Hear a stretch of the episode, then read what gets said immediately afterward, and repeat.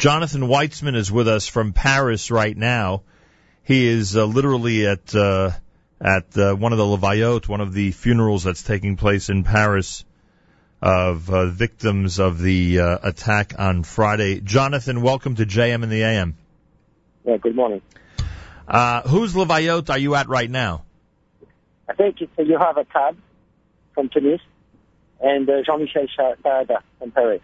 Those two are taking place at the same time. You live literally on the block or right near the block of the supermarket?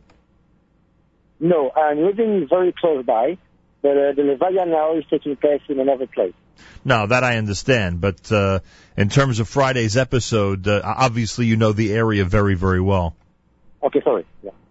And um, what could you tell us about the neighborhood? I mean, is it you know we're trying to get a perspective. We're, we obviously not obviously, but we have never been to Paris, and we're trying to get a perspective on the neighborhood. Is this a per, where the supermarket is? Is a predominantly Jewish neighborhood? It's partly Jewish. How would you describe it? Oh, it's a very recent uh, Jewish neighborhood. I mean, uh, recently, maybe five years ago, uh, many Jewish people be- uh, began to live by uh, by that place. Oh, so oh, there, there is a few synagogues there, maybe two or three, and uh, maybe uh, Jewish uh, Jewish stores. Uh, there is a supermarket, and uh, there are a few restaurants and uh, uh, pastries. All right. So obviously it's uh, a significant Jewish neighborhood. Let's put it that way. Um, and, and I mean, I, I can. When did you first hear about what was going on on Friday? What time was it when you were first made aware of the fact that there was a hostage situation in the store? Yeah, I mean, uh, I think we heard about that. I mean, I personally heard about by two o'clock, I think, in the afternoon. So it began before, but by two o'clock, I I was aware about that. And what? Did, how did the neighborhood react? Did the police tell people to evacuate the area? Like, what was going on? So they slowly uh, broadened the um, the circle of security, and they pushed uh, literally people out of the zone, and uh, they, they even asked people to go in stores, and they asked uh, uh, schools to close their door, and asking uh, students to stay in the in the in the schools. So the whole area was really closed. And obviously, once things uh, came to an end, the word started to spread very quickly. I'm sure about what had happened there. Yeah, true, very true. The what what could you tell us about the? I mean, you're in Paris your whole life. Uh, Speaking to uh, Jonathan Weitzman in Paris, what, what could you tell us about the the feeling of the Jewish community in Paris about the future of Jews in France? We have focused from outside of France. We have focused so much over uh, the issue of how many people have left France, especially to move to Israel over the last couple of years. What's the general attitude? Is there a significant uh, segment of the population that feels that the Jewish community in France can continue? There are different uh, there are different kind of Jews in Paris. You have to understand. Uh, some of them are Jewish aware, and uh, most of them begin to talk about the Aliyah. But you have also a lot of uh, Jewish who are not religious at all and not affiliated to any community. So among the religious people or the Jewish aware people, we all we all begin to talk about making Aliyah. But at the same time, and it's a very uh, very special in France, we do feel French. So we are not in a hurry to leave, but to think about it. This is what what's happening in, in every uh, in every conversation. All right. Yeah, it, it's it seems like that's the that's the situation in most areas around the world. Nobody's in a hurry to leave, but everyone's always always thinking about it. That's for sure. Uh, Yeah, yeah. were were you part of the rally yesterday? Uh, you and people from your No. na- you, I decided I, I decided not to go.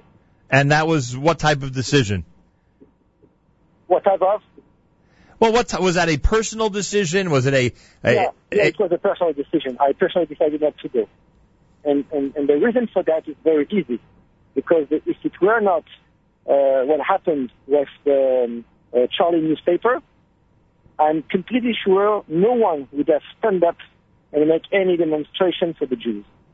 So it is very clear that two years ago, when uh, Mohamed Murat Yitzhak killed the Jews in Toulouse, no one, no one went on the street and demonstrate. So actually, what happened today was not for the Jews; it was for the the, the journalists. And I'm pretty sure, actually, I'm, I'm completely sure that uh, no one cares about the Jews. Well, you're certainly echoing a very popular sentiment, that's for sure. A lot of people feel like you that uh, if it was just Jews who were victims last week, there would not have been this type of outpouring, and certainly not world leadership gathering together in Paris to demonstrate on the street. And well, it, listen, politician people would certainly do, but having so many people gathering like that, so many French caring about Jews, I don't think so.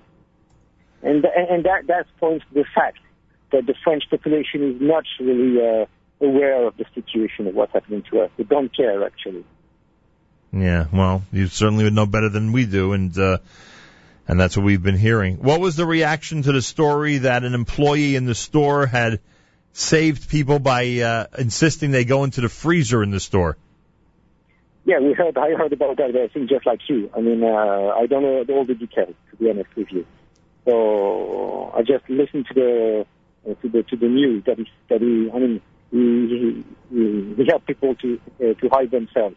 I don't know more than that. It's a small world. We get information almost as quickly as the people next door, huh? Yeah, it's completely incredible. Even too much, uh, too too dangerous. Because uh, as a as a, a relative of one of the stages told to one of the TV, they told them you told so many information that the terrorist inside the store uh, knew more than any, anyone and could use that information. So too yeah. fast, uh, too too many information can kill the information. mm, talk about being in a different world, that's for sure. Uh, Jonathan Weitzman is at two of the uh, funerals as we speak uh, in Paris, France. Uh, uh, of the uh, two of the four victims that are going to be laid to rest in Israel after the attack at the kosher supermarket on Friday. Uh, Jonathan, thank you so much for joining us. And uh, you're welcome.